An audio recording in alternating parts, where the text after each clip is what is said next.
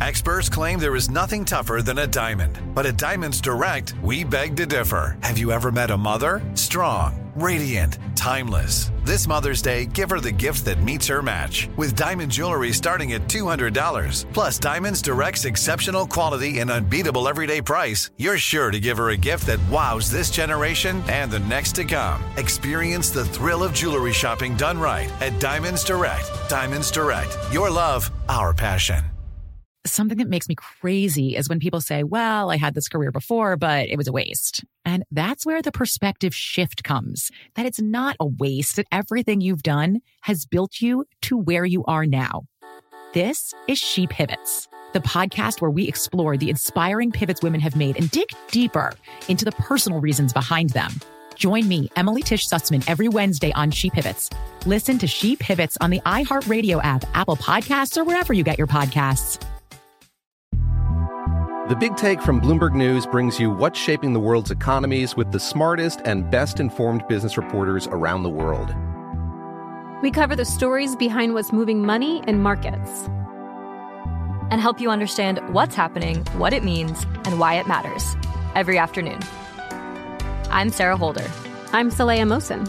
And I'm David Gura. Listen to The Big Take on the iHeartRadio app, Apple Podcasts, or wherever you get your podcasts. So this thing is ubiquitous, but it's unpleasant. So why do we have it? Because it's mm. useful, because it's functional, you know, because our cognitive machinery is pre programmed for regret.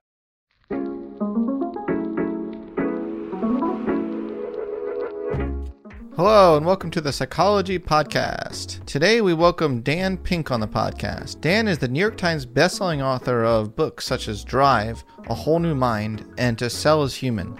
Dan's books have won multiple awards, have been translated into 42 languages, and have sold millions of copies around the world. His articles and essays have also appeared in the New York Times, Harvard Business Review, The Atlantic, Slate, and other publications. His most recent book, which is the topic of our conversation today, is called The Power of Regret How Looking Backward Moves Us Forward.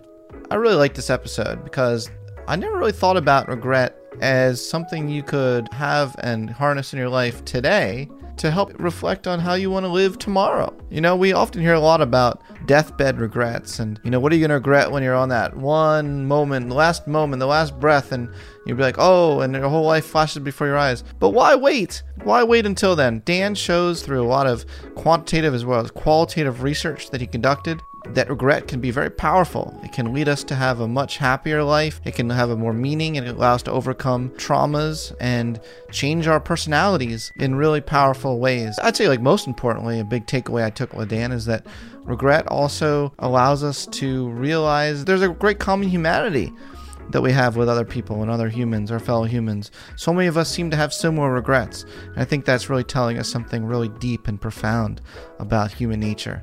So I really enjoyed this episode. I hope you do too. So without further ado, that I bring you Dan Pink. Really did enjoy re- speed reading your book. uh, hey, thanks. Yeah, it it, uh, it was really it was really it flowed really well and uh, made me think a lot about my own life and some of my biggest regrets and encouraged me to reach out to some people. What inspired you to write this book? Uh, what inspired me to write? You know, it was really like you. I I had my own I had regrets uh, mm-hmm. and I was trying to make sense of them. Uh, I was also at a point in my life that was kind of weird. I'm at this, sort of, I think, a different point in my life than you are, in that you know I got to this point in my life where I suddenly had mileage on me, which is kind of a shock. You know, I look back and it's like, wait a second, I've been, you know, for instance, like doing what I'm doing now. I've been writing a book for 20 years. I'm like, holy shit, what? How did that mm-hmm. happen? And but I also have plenty of room to look ahead. And so I think inevitably when people look back, they think about what did I do wrong? What didn't I do? And um, and so you know, you're a you're a, a scientist. You know that all research is me search. So that's what this was. Yeah. But what's kind of cool is, you know, you cover so many broad range of topics. So you kind of go from me search topic to me search topic. I mean, you don't stay in the same. So you've probably learned a lot about yourself over the past 20 years. What are some of the biggest things that you've learned about yourself through through writing, through the process of writing and researching books? I'm not that special that um, mm. my experience as a human being on this planet is pretty consistent with the experience of other human beings on this planet. That what I hope for myself and aspire for the people I love is very similar to what other people hope for themselves and aspire to the people they love. um, that were part of a I mean, I don't want to get woo woo on you, but we're sort of that we're part of a kind of a shared human condition. Um, and that, mm-hmm. you know, at a certain level, we are profoundly, deeply alike. Hmm. Well, first of all, I'm no stranger to woo woo. So that's okay. the science, uh, I say there's, you know, I say there's often wisdom in the woo woo. Um, yeah. yeah. no, I really like what you just said. Uh, from as a humanistic psychologist, of course, that's yeah, my jam. That's my jam, and I thought that came through very clearly in your findings. Um, now you did two major studies. We did a qualitative and a quantitative study. Exactly. The one that you put out, your own call, I believe it had like seventeen thousand participants which is a great number for for science. It seemed like one of that's the, the qualitative. That's the qualitative that's one. The qualitative yeah. one. Yeah, yeah. Which I mean, it's still seventy thousand. Still is incredible for. and we're at this study. point. It's, it's still it's still up, Scott. We're over twenty thousand now. Twenty thousand. We have wow. we've collected twenty thousand regrets from people in one hundred and nine countries. Wow. What was the most surprising regret you saw? I think at a, at a, at a, at a micro level, all right. Um, the most surprise, what surprised me was the volume of regrets about bullying mm. uh, at, a, at a very micro level in, in terms of a specific, granular, individuated regret. We probably had hundreds of regrets where people regretted bullying people when they were younger. That I, I think that's the biggest micro surprise. I think the biggest macro surprise was again going back to what I said earlier was the universality of these regrets mm. um, to the point where if I had shown you the Qualtrics database and and blocked you know blocked the fields for gender, which I asked, age, mm. which I asked, location, which I asked, and just showed you the regret itself, I think you might have a hard time predicting is this somebody from North America or elsewhere? Is this person 25 or is this person 45 or is this person 65? Is this a man? Is this a woman? I think you'd have a hard time determining that. Yeah, as an individual differences researcher, I was curious if you what other kind of variables you well because those are some superficial demographic variables. Well, though I guess age is not that superficial; it matters quite profoundly. But you know, things like did you look at political orientation? Did you look at uh, personality? Big five. You know, these are the uh... good questions. This is where we can dip our toes into the weeds just a little bit. So on the qualitative one, remember the qualitative one is a giant collection tool. Hmm. The, the, the, the, it's not a random sample. And so I can't make any valid claims about demographic differences based on that, even though I have a ginormous sample. Right? I can make, I can say I have my own interpretations of what these, or at least of what the first 15,000 regrets that I read. I can have my own interpretations of what those, as a qualitative researcher, of what those 15,000 regrets say. But I can't make any definitive claims about differences on these other dimensions. All right. Now, in the quantitative one that I did, which was a which is only of the United States, but was a very good sample. We had we over we we did a massive sample there. We had 4,489 participants. We oversampled so that we could have enough people from in various demographic categories so we could weight the sample and see whether there were differences. Now here I can make some safe claims in in the American sample. And and both on the demographic stuff and on some of these other things. So, with that as a prelude, let me tell you what some of the things that I found. Age matters. You're totally right. What we saw in the quantitative stuff is that age, there weren't that many demographic differences, but age was the big one. Mm. And in particular, what we saw was that when people are young, they have roughly equal numbers of regrets of action and inaction. Okay, so regrets about what we did, what I did, and regrets about what I didn't do. But as we age, the inaction regrets take over. It's like two to one inaction over action by the time we get to our 40s or so. That was a, I think that was the biggest, biggest demographic differences. The other demographic differences were relatively modest. They really were. The differences between men and women. There were some differences in that men had more career regrets, women had more family regrets, but not by a huge margin. There were, um, I want to get to the other, the non demographic stuff here in a moment. Yeah. In terms of race, very few. There, uh, African Americans had more education regrets than than than than white Americans did mm. by you know significant statistically significant margin, but not anything breathtaking. I think that's probably I, I think we can interpret that as perhaps thwarted opportunity uh, more mm. than anything else.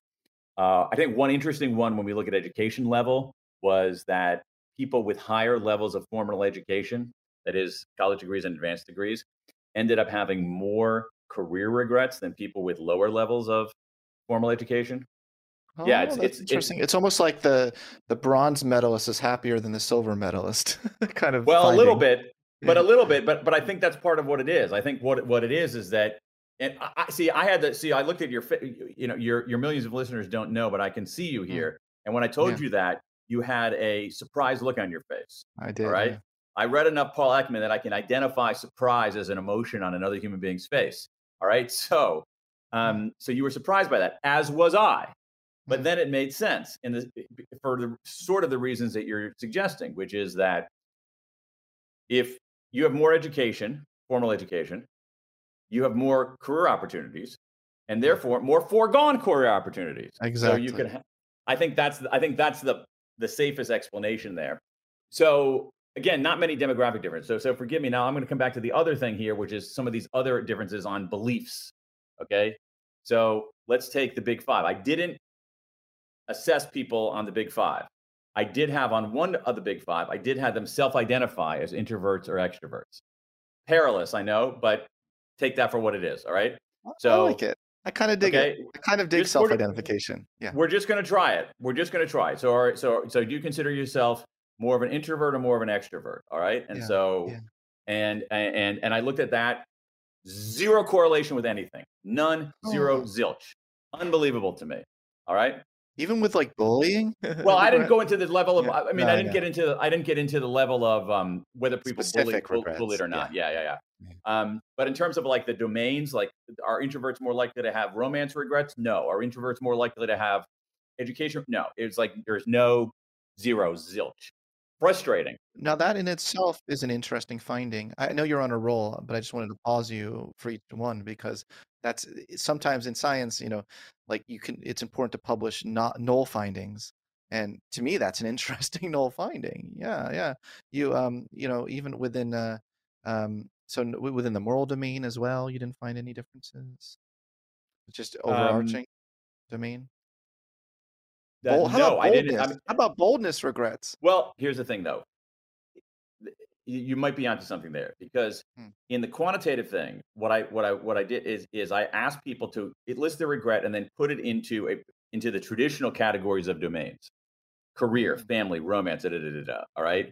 Um, it was only when I did the qualitative that I said, "Crap, these existing categories don't capture everything." Once you actually read through fifteen thousand of these, you realize that those those traditional categories aren't the full story that there's another story going on here. So i wasn't able to look at i, I could go back and i could i could do another piece of research where i identify where i have like a huge sample i can weight the sample so i can make demographic claims and then i can organize them as boldness moral da da da da. But i haven't done that yet.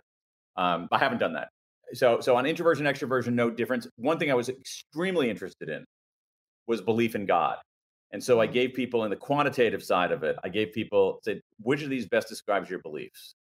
Which of these best describes you? I believe in God. I don't believe in God. I'm not sure if I believe in God. Okay. So pretty, I think pretty well crafted question. Yeah. Zero correlation with anything. None, zero, zilch. Part of it is because so many people believe in God. Mm, the ceiling effect. and so Mm, um yeah. so so there weren't um you know I, i'll give you one more that i thought was interesting eh, um which is i also asked people questions about free will and about fatalism Mm, right so it's- that's really about bel their beliefs.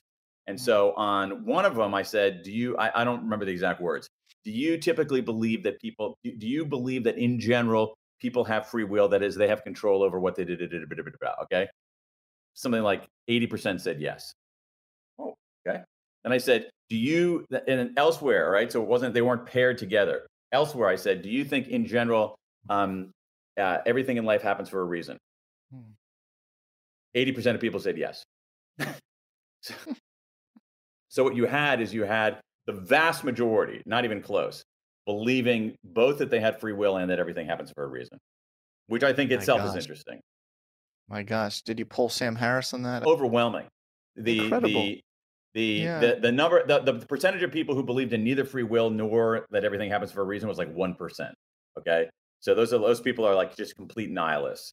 All right. And th- but then you you would think that the logical thing would be, oh, I believe in free will. I don't think that everything happens for a reason, or I think everything happens for a reason. Therefore, that obviates free will. But those are very small categories too. It, the vast majority of people believe in both. What do you think that says about humans? Like, what do you think that what do you think's going on there underneath the surface? I think it says that. Well, I mean, I think it says a lot of things. One of them, I, I think it says, is that when we try to understand behavior, we are sometimes too mechanical in our understanding of it. We don't, you know. So if we look at something like, um, like, like if I say to if I say to somebody, maybe not you because you're too sophisticated here, but if I say to if I say to somebody, are human beings generally generous or selfish? What's the answer? To me, the answer to that question is obvious. Yes. Right? We're both generous and selfish. Yeah. Yeah. They're both true, even though they yeah. seem to be contradictory. They're both they're it's Schrodinger's cat, man. The, the cat is the cat dead or alive? Yes. And so and so that so I think that's part of it. The other part of it is that hmm. at an individual level is that that might be what our lives are is sorting that out sorting out where we have control and where we don't. You know, every day that's at the core of a lot of our decisions, I think, Scott. I mean, I just, you know, I like, I just, uh, like before I can't went to do this because it's the afternoon.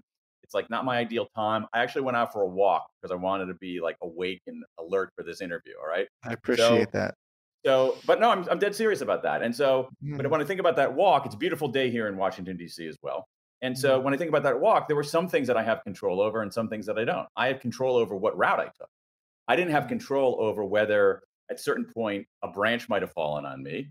I didn't have any, you know, and so it's like the, even that like modest quotidian unexceptional walk that I just that my wife and I just took, there were areas where I had control and areas where I didn't have control. And yeah. I think that part of our lives are about figuring that out. Where do we have sovereignty and where do we not? Yeah, I think that's a very good point. My head uh, keeps going back to something you mentioned earlier with this the whole idea. And I brought up the bronze medalist is happier than the silver medalist. There's something here that I want to unpack a little bit that your findings show about human nature.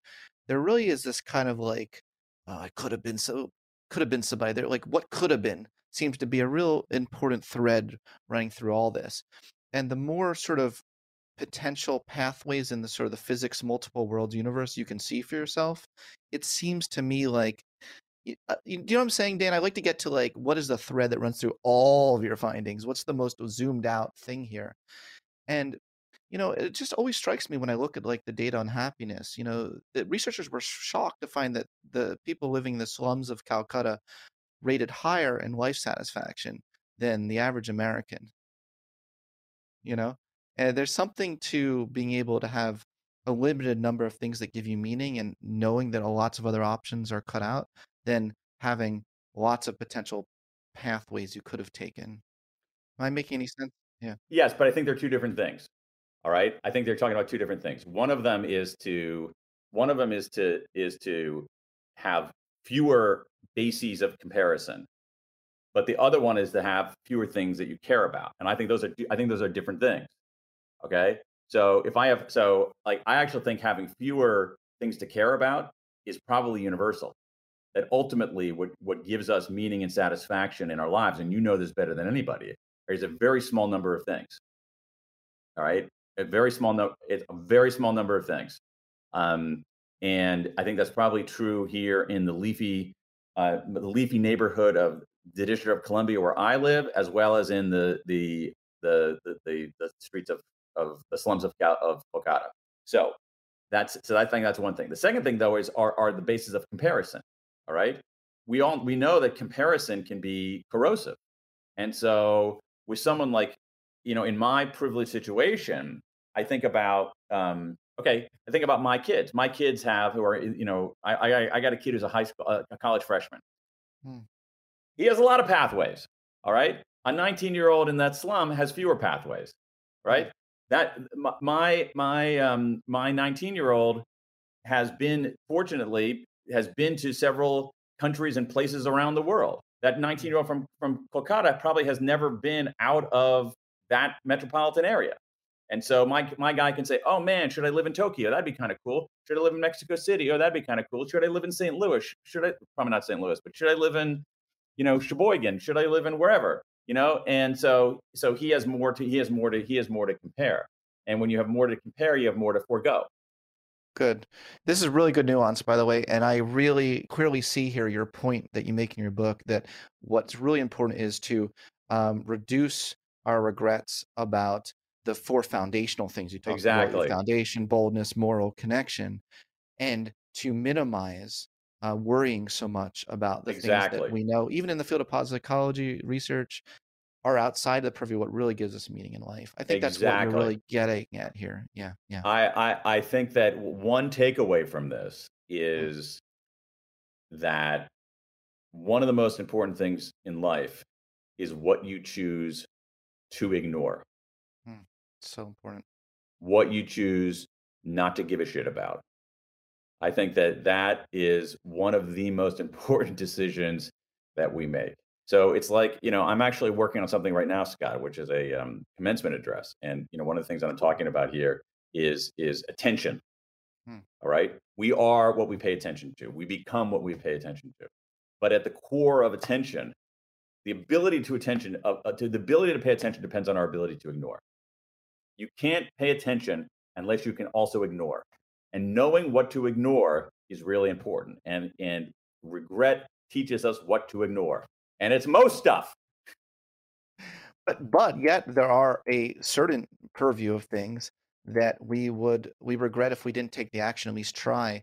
You know, I keep my head keeps going back when you were talking about these examples to me and um, all the times that I beat myself up that I didn't approach the cute girl, you know, or the like the person, you know, the you know the the the the woman in the corner of the dance club. I'm like, wow, that person is so beautiful. And then I beat myself up at the end of the night, you know, when I was in my 20s, you know, in that kind of scene.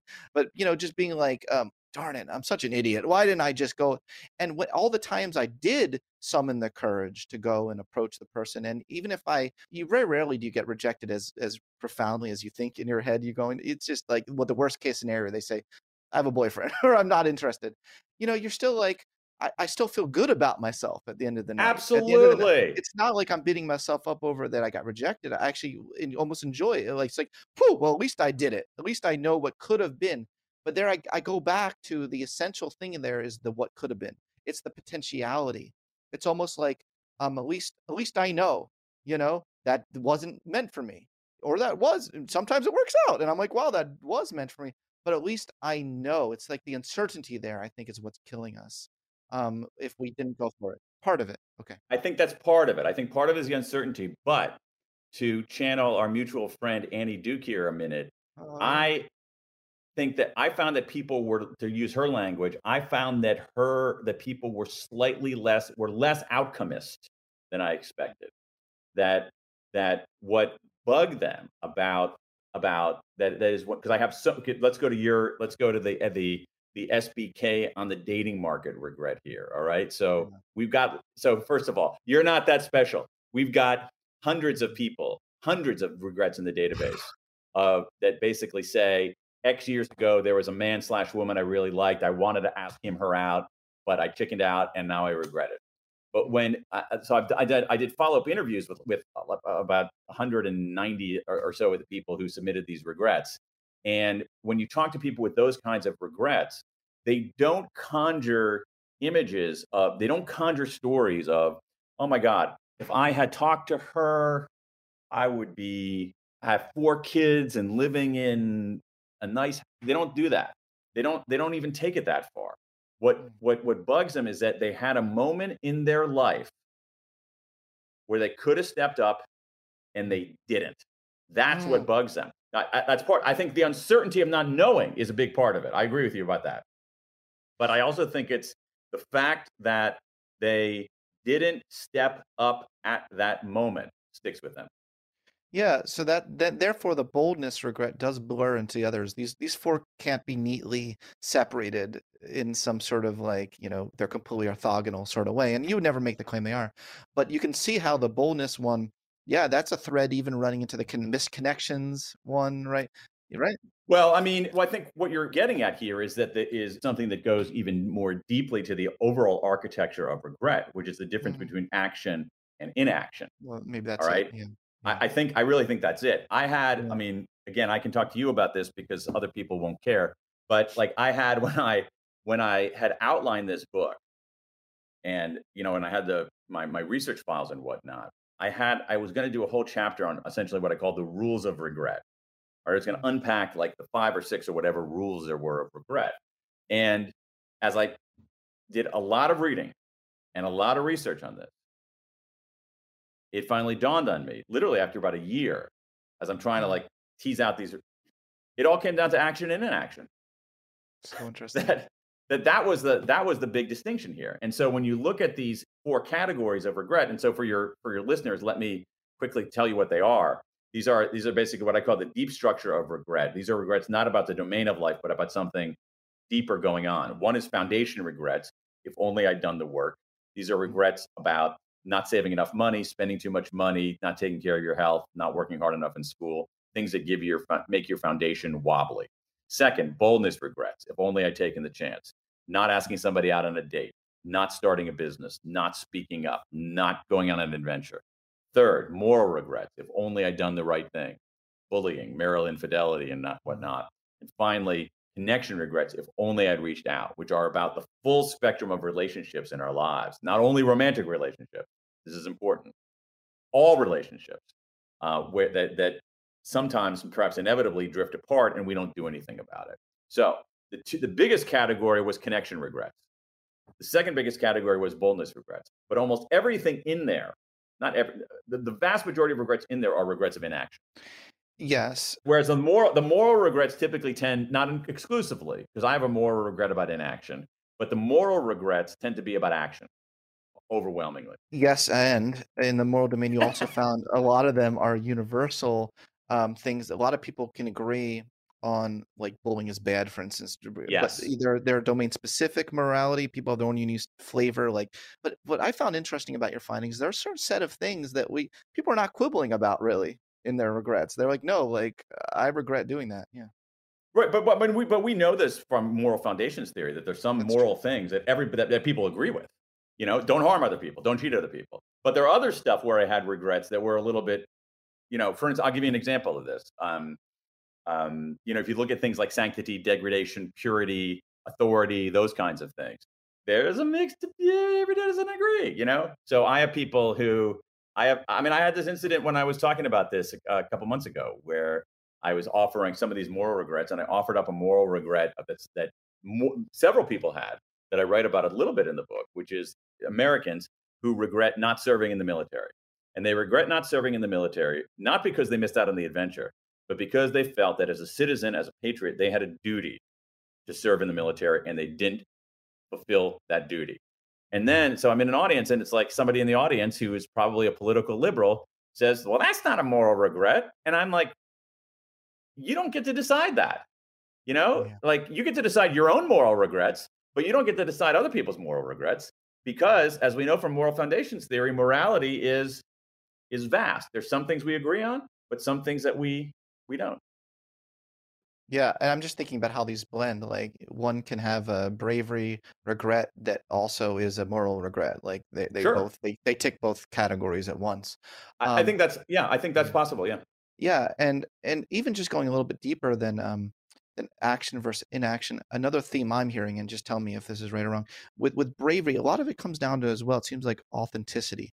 People don't like when they're like, I acted a certain way, but that wasn't the real me, you know, or I could have acted a way that would have been more in line with the with what they're thinking is the real me.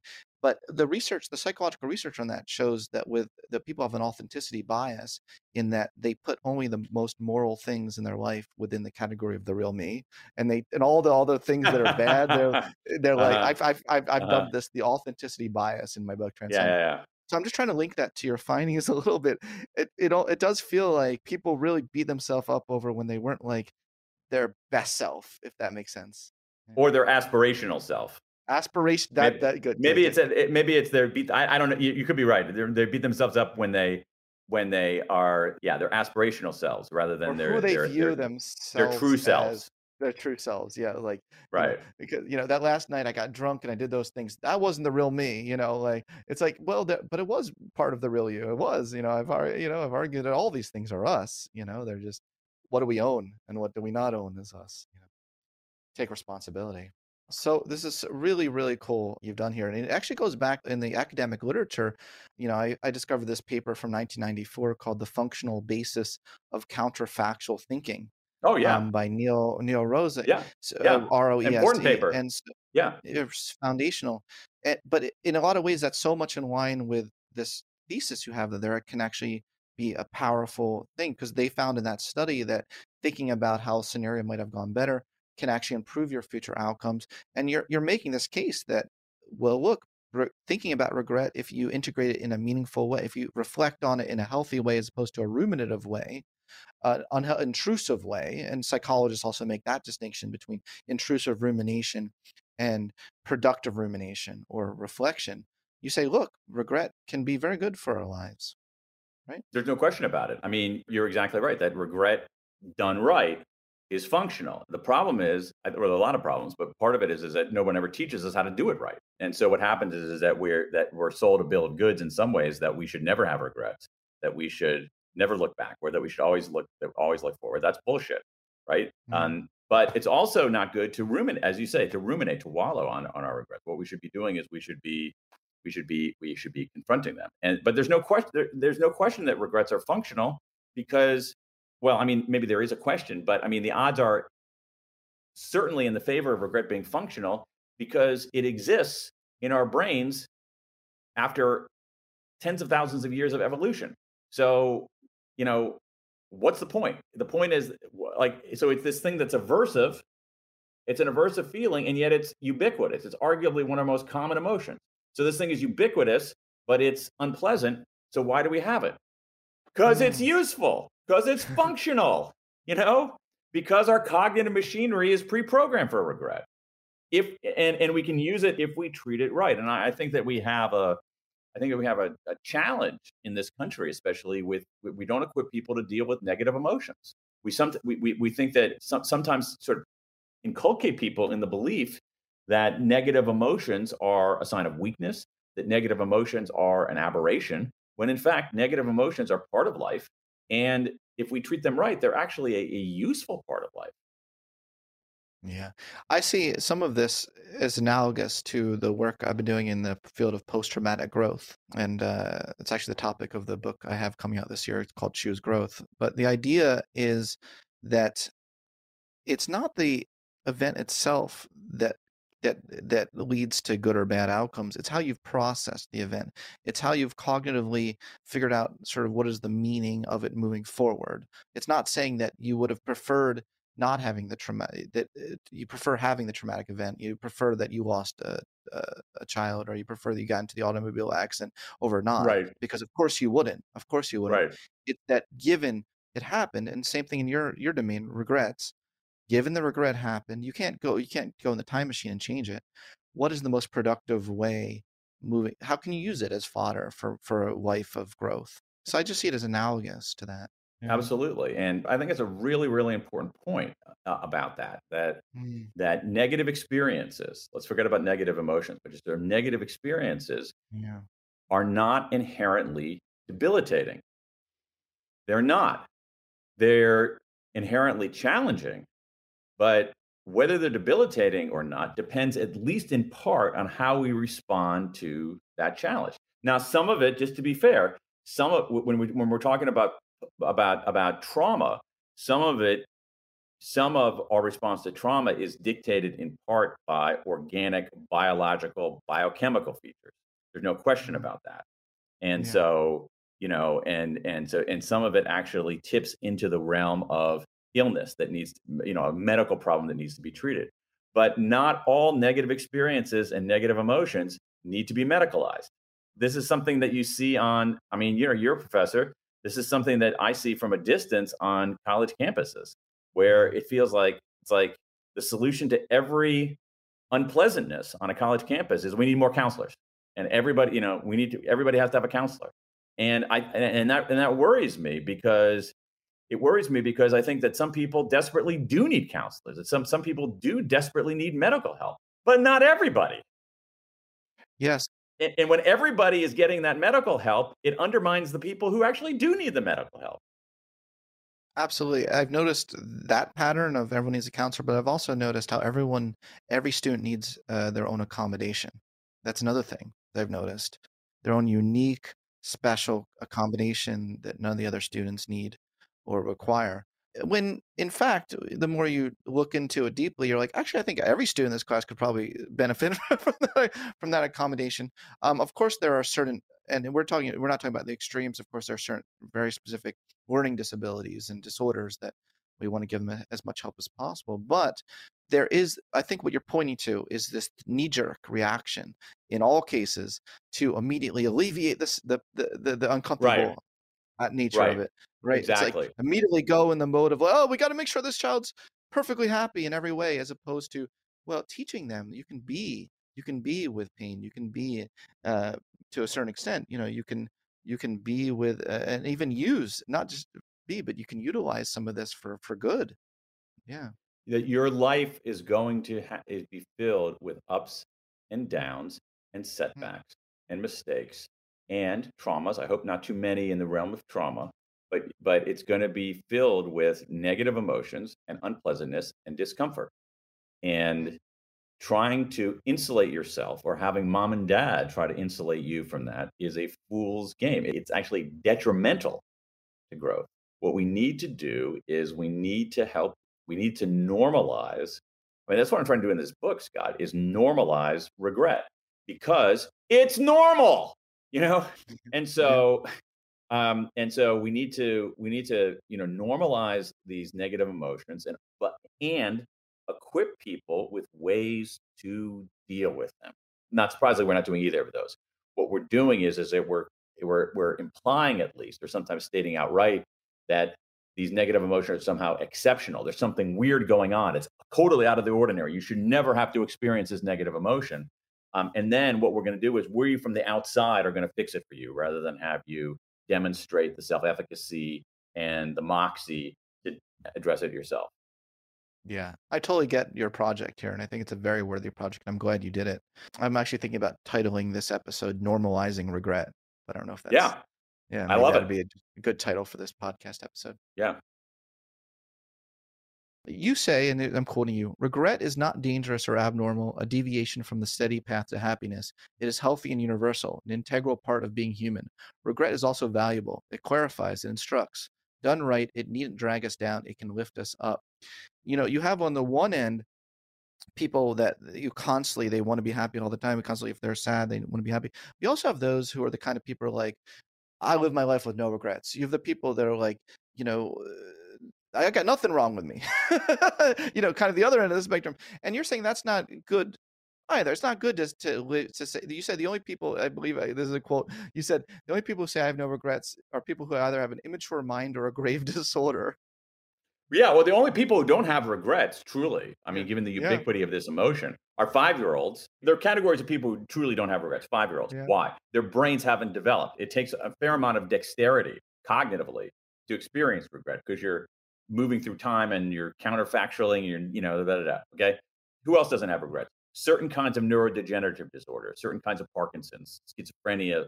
Schizophrenia patients often can't experiencing regret. Certain kinds of Parkinson's disease certain kinds of lesions in the orbital frontal cortex interfere with that. All right. So people with brain disorders and sociopaths. Everybody else has regrets. I got these people in the book, as you know, who have these tattoos that say no regrets. They believe this credo so deeply, they enshrine it on their bodies. And that's nonsense because you might as well get a tattoo that says no learning, no growth, no progress. Do you want to walk around with a tattoo that says no learning? I mean, that's essentially what you're doing have you come across someone who's regretted having that tattoo? No regrets. I have someone in the book who had a no regrets tattoo and got it removed. There you go. Jeff Bosley. There you go. you know, I love that. I love that. Yeah. Yeah. Yeah. Now, you personally, I I, I uh, heard in some interview that you said that you one of your big regrets in life is not being more bold. What are you What are you working toward? Uh, you have one eyebrow went up when I said that. Um, is that true? Uh, did I hear you right yeah. saying that? And then, sort of, what What are you working on in your life right now to kind of um, how's it productively identifying that regret? Has it productively helped you moving forward? Well, I mean, I, I think it's because they're, you know, I guess my real answer is I don't know, and I'm trying to figure that out right now. And this book has been a catalyst for my figuring that out. So that's my that's my honest answer. I think more broad, my my equally honest but less fully realized answer is that you know when you get to be, so I'm in my mid 50s, and I have a sense of my mortality in a way that I didn't when I was in my mid 30s. That changes the way I look about things.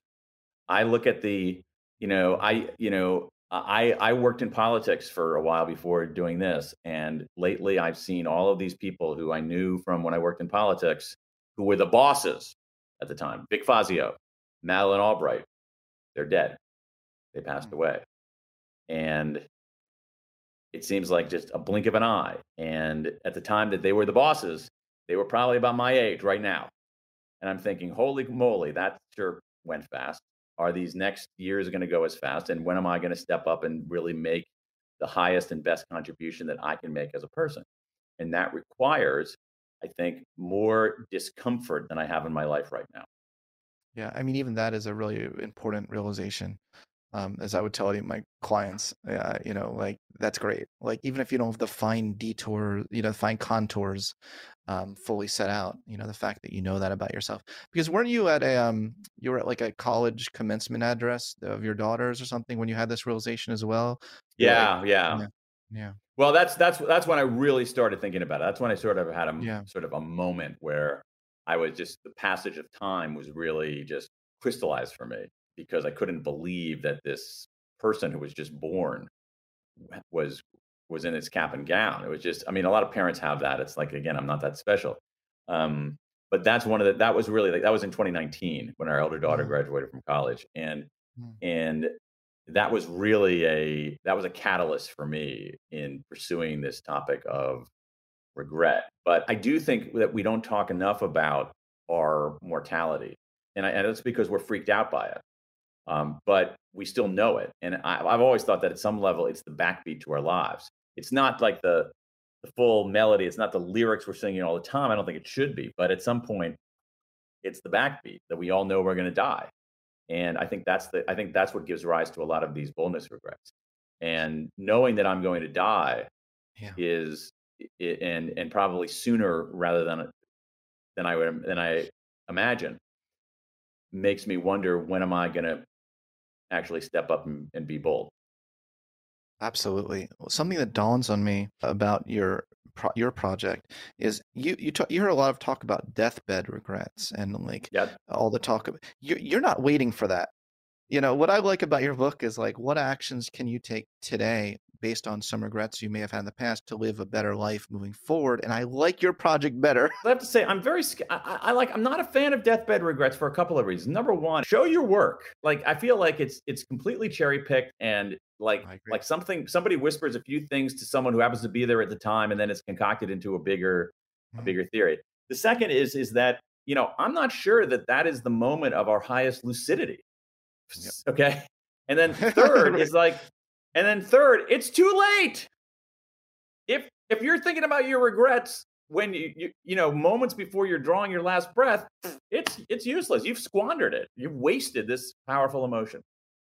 I couldn't agree more, and I'm so happy you wrote this book. Again, I, I am reiterating this because it's like, why wait to your deathbed regret to to reflect right. on that? You know, like uh, 13 year olds could be reflecting on what regrets they had up to their point uh, their life that to make that i mean there's no there's no age when you're like okay now you should start thinking about your regrets and i love that. For the remaining time we have today can i ask you some twitter questions? Because i put up lay it on me. call. did you see i put out a call on twitter? Do you i did not. i i okay. I, I i did not. Oh no problem but it got a lot. I'm sure that the twitter questions are astute and challenging so lay it on me Cool. And I'm gonna just ask in real time. I there were so many questions I didn't have time to process them all ahead of time. Okay, so one is uh, okay. You can regret and be grateful for something at the same time. Would be interested in, in his take on that. Sure, I agree. I mean, just, yeah. I mean, here's the thing. It's like it's like um, it, it's, it's actually a very insightful point. So so so so a couple of things. Let's say somebody regrets taking a job that they don't like. Right. Mm-hmm. So one way to oh my god, I totally wasted two years of my life in that job. It was it brought me down. It was terrible. All right, I regret taking that job. So one way to take some of the sting out of it is to do a downward counterfactual and say, and at least it, you know, but you say, but but at, at least I met my my best my my close friend Ed. All right. So you could so so here's the thing. So you can you can regret that and be glad that in your that Ed is in your life right now. And maybe you might maybe you like Ed so much, maybe you met your spouse at this crappy job. All right. Hmm. And so you might so if somebody made you a bargain and says you can go back and not take this job, but you won't meet your spouse, you might say, no, no, I'll take it. I'll take the hit on the job so I can get. But the thing is, is like you can, those two things, those two things are, you know, those two things to me are compatible. You can be satisfied with your life and grateful for your life on where it is today, as I am, but also look back on your life and say, oh, I regret that. I regret that. Those things are, are mm. totally compatible. Awesome. Yeah, thanks for that elaboration. Interesting topic. I'd say, having been too docile to my inner critics, two questions, if I may. Why do some people tend to experience remorse rather than regret, and vice versa? And is there any link between sensitivity to regret and neuroticism? Okay, so on the second one, sensitivity to regret and neuroticism, I don't know. My maybe, hunch, maybe, yeah, right. My hunch, and it's a, just a hunch, is that there probably is a link between neuroticism and the propensity to ruminate and to wallow. That's a hunch, but I have no idea. Um, on the um, on the difference between on remorse and and regret, I mean, I look at remorse as essentially guilt, and to me, guilt is one flavor of regret. It's at least moral regret. Like I don't like like like if I like I got people who I, I, got people who didn't who wish they had studied abroad. They were too chicken to go overseas, and they wish they had they had studied abroad. You know, they're 35 years old and say, "Oh, if only I'd studied abroad." All right, they don't have any guilt about that. They don't have any remorse about that. But if they bullied somebody, they have remorse about that. So for me, remorse is a category of regret, the moral regrets. Wow. I need to think about that more. That's really interesting. My regret not fighting harder when I was sued by a copyright troll. My question How does Dan recommend we let go or reframe old regrets so we keep moving forward? Okay, so I'm all for fighting copyright trolls. Um, okay. Having been in my own copyright battles, having to had to engage a very talented copyright lawyer several times mm-hmm. to deal with these weasels. Uh, I'm sorry, I got so I got so thrown. What was the question again? So how do we how do we let go? Yeah, how do we re- reframe old regrets so we keep moving forward? I think well, the reframing I mean, you, aspect is interesting there. Yeah. Yeah, I mean, what you want to do is you want to, you know, again, regret requires agency. Regret is your fault. Okay, and so uh, it's not disappointment. Disappointment is just external circumstances. So if it is your fault, um, the most important first step to my mind is treating yourself. Is actually enlisting self compassion. That is um, treating yourself with kindness rather than contempt uh, so a lot of times when we make mistakes, we lacerate ourselves. We talk to ourselves in ways that are cruel and brutal and vicious, in ways that we would never talk to another human being. So we shouldn't talk to ourselves that way. So treat yourself with kindness rather than contempt.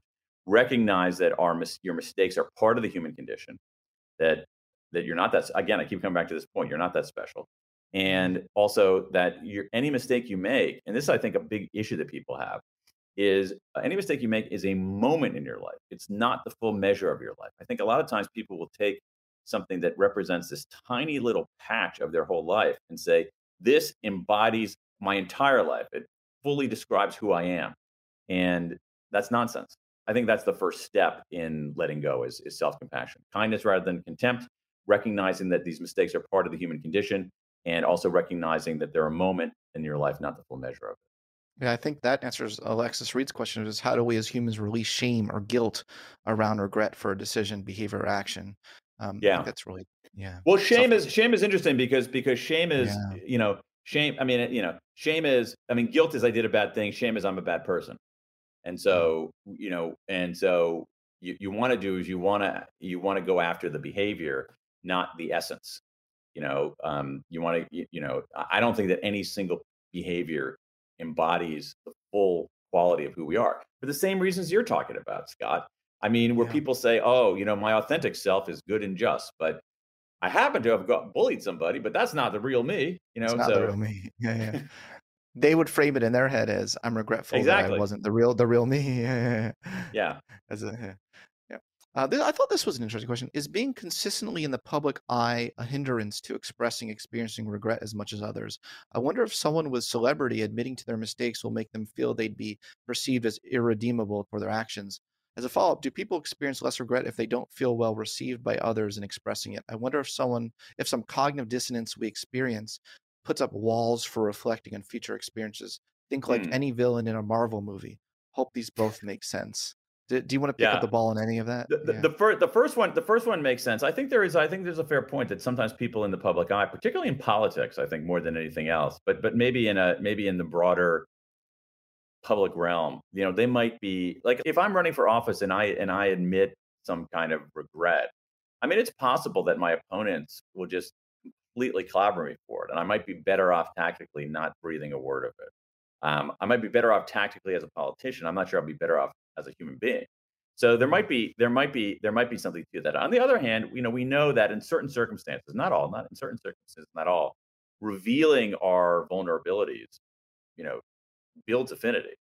Um, so it's so it's so it's it, it's um it's it's tricky. But I can see um in that certain kinds of celebrities would not want to do that, uh, particularly in the political realm. Yeah, yeah.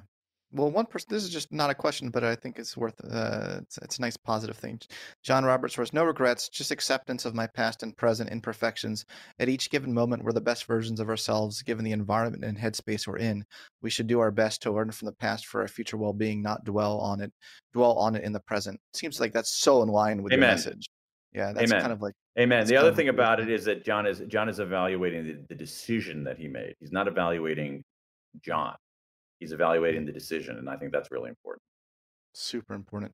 Um, I'll end here with a really cheeky uh, question. Uh, trivial or false asks Daniel is pink, but Steven is pinker. Ask him how much he likes that joke. I admire the effort behind that joke. So I'll give you a. I give you eh, Professor Pink will give you an incomplete. I think it's a promising line of inquiry, but it needs to be it needs to be better executed. Daniel, when you ask a question on Twitter, you never know what you're going to get. I love it and, though. uh, and I, you know, I try to just give a little diversity of uh, of the kind of questions people ask.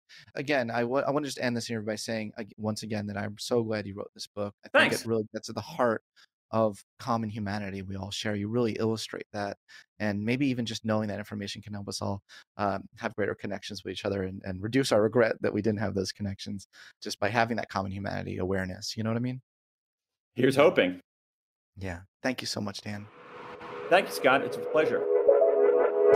Thanks for listening to this episode of the Psychology Podcast. If you'd like to react in some way to something you heard, I encourage you to join in the discussion at thepsychologypodcast.com or on our YouTube page, The Psychology Podcast. We also put up some videos of some episodes on our YouTube page as well, so you'll want to check that out.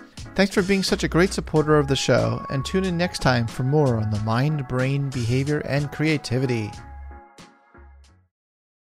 This show is sponsored by BetterHelp. It's a simple truth. No matter who you are, mental health challenges can affect you, and how you manage them can make all the difference. That's why everyone should have access to mental health support that meets them where they are and helps them get through. BetterHelp provides online therapy on your schedule. It's flexible, simple to use, and more affordable than in-person therapy. Connect with a licensed therapist selected just for you. Learn more at betterhelp.com.